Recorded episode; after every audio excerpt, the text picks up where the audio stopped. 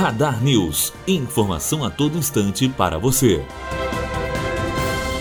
O Conselho Administrativo de Defesa Econômica CAD aprovou sem restrições a venda de 80% dos negócios da rede de hipermercados Walmart no Brasil para o fundo norte-americano Adventure International. Além das lojas do Walmart, a operação abrange as empresas Veraneio, WMS Brasil, Bom Preço Supermercados, e Bom Preço, Bahia. Matheus Azevedo, aluno do primeiro ano de jornalismo, direto para a rádio Unifoa, formando para a vida.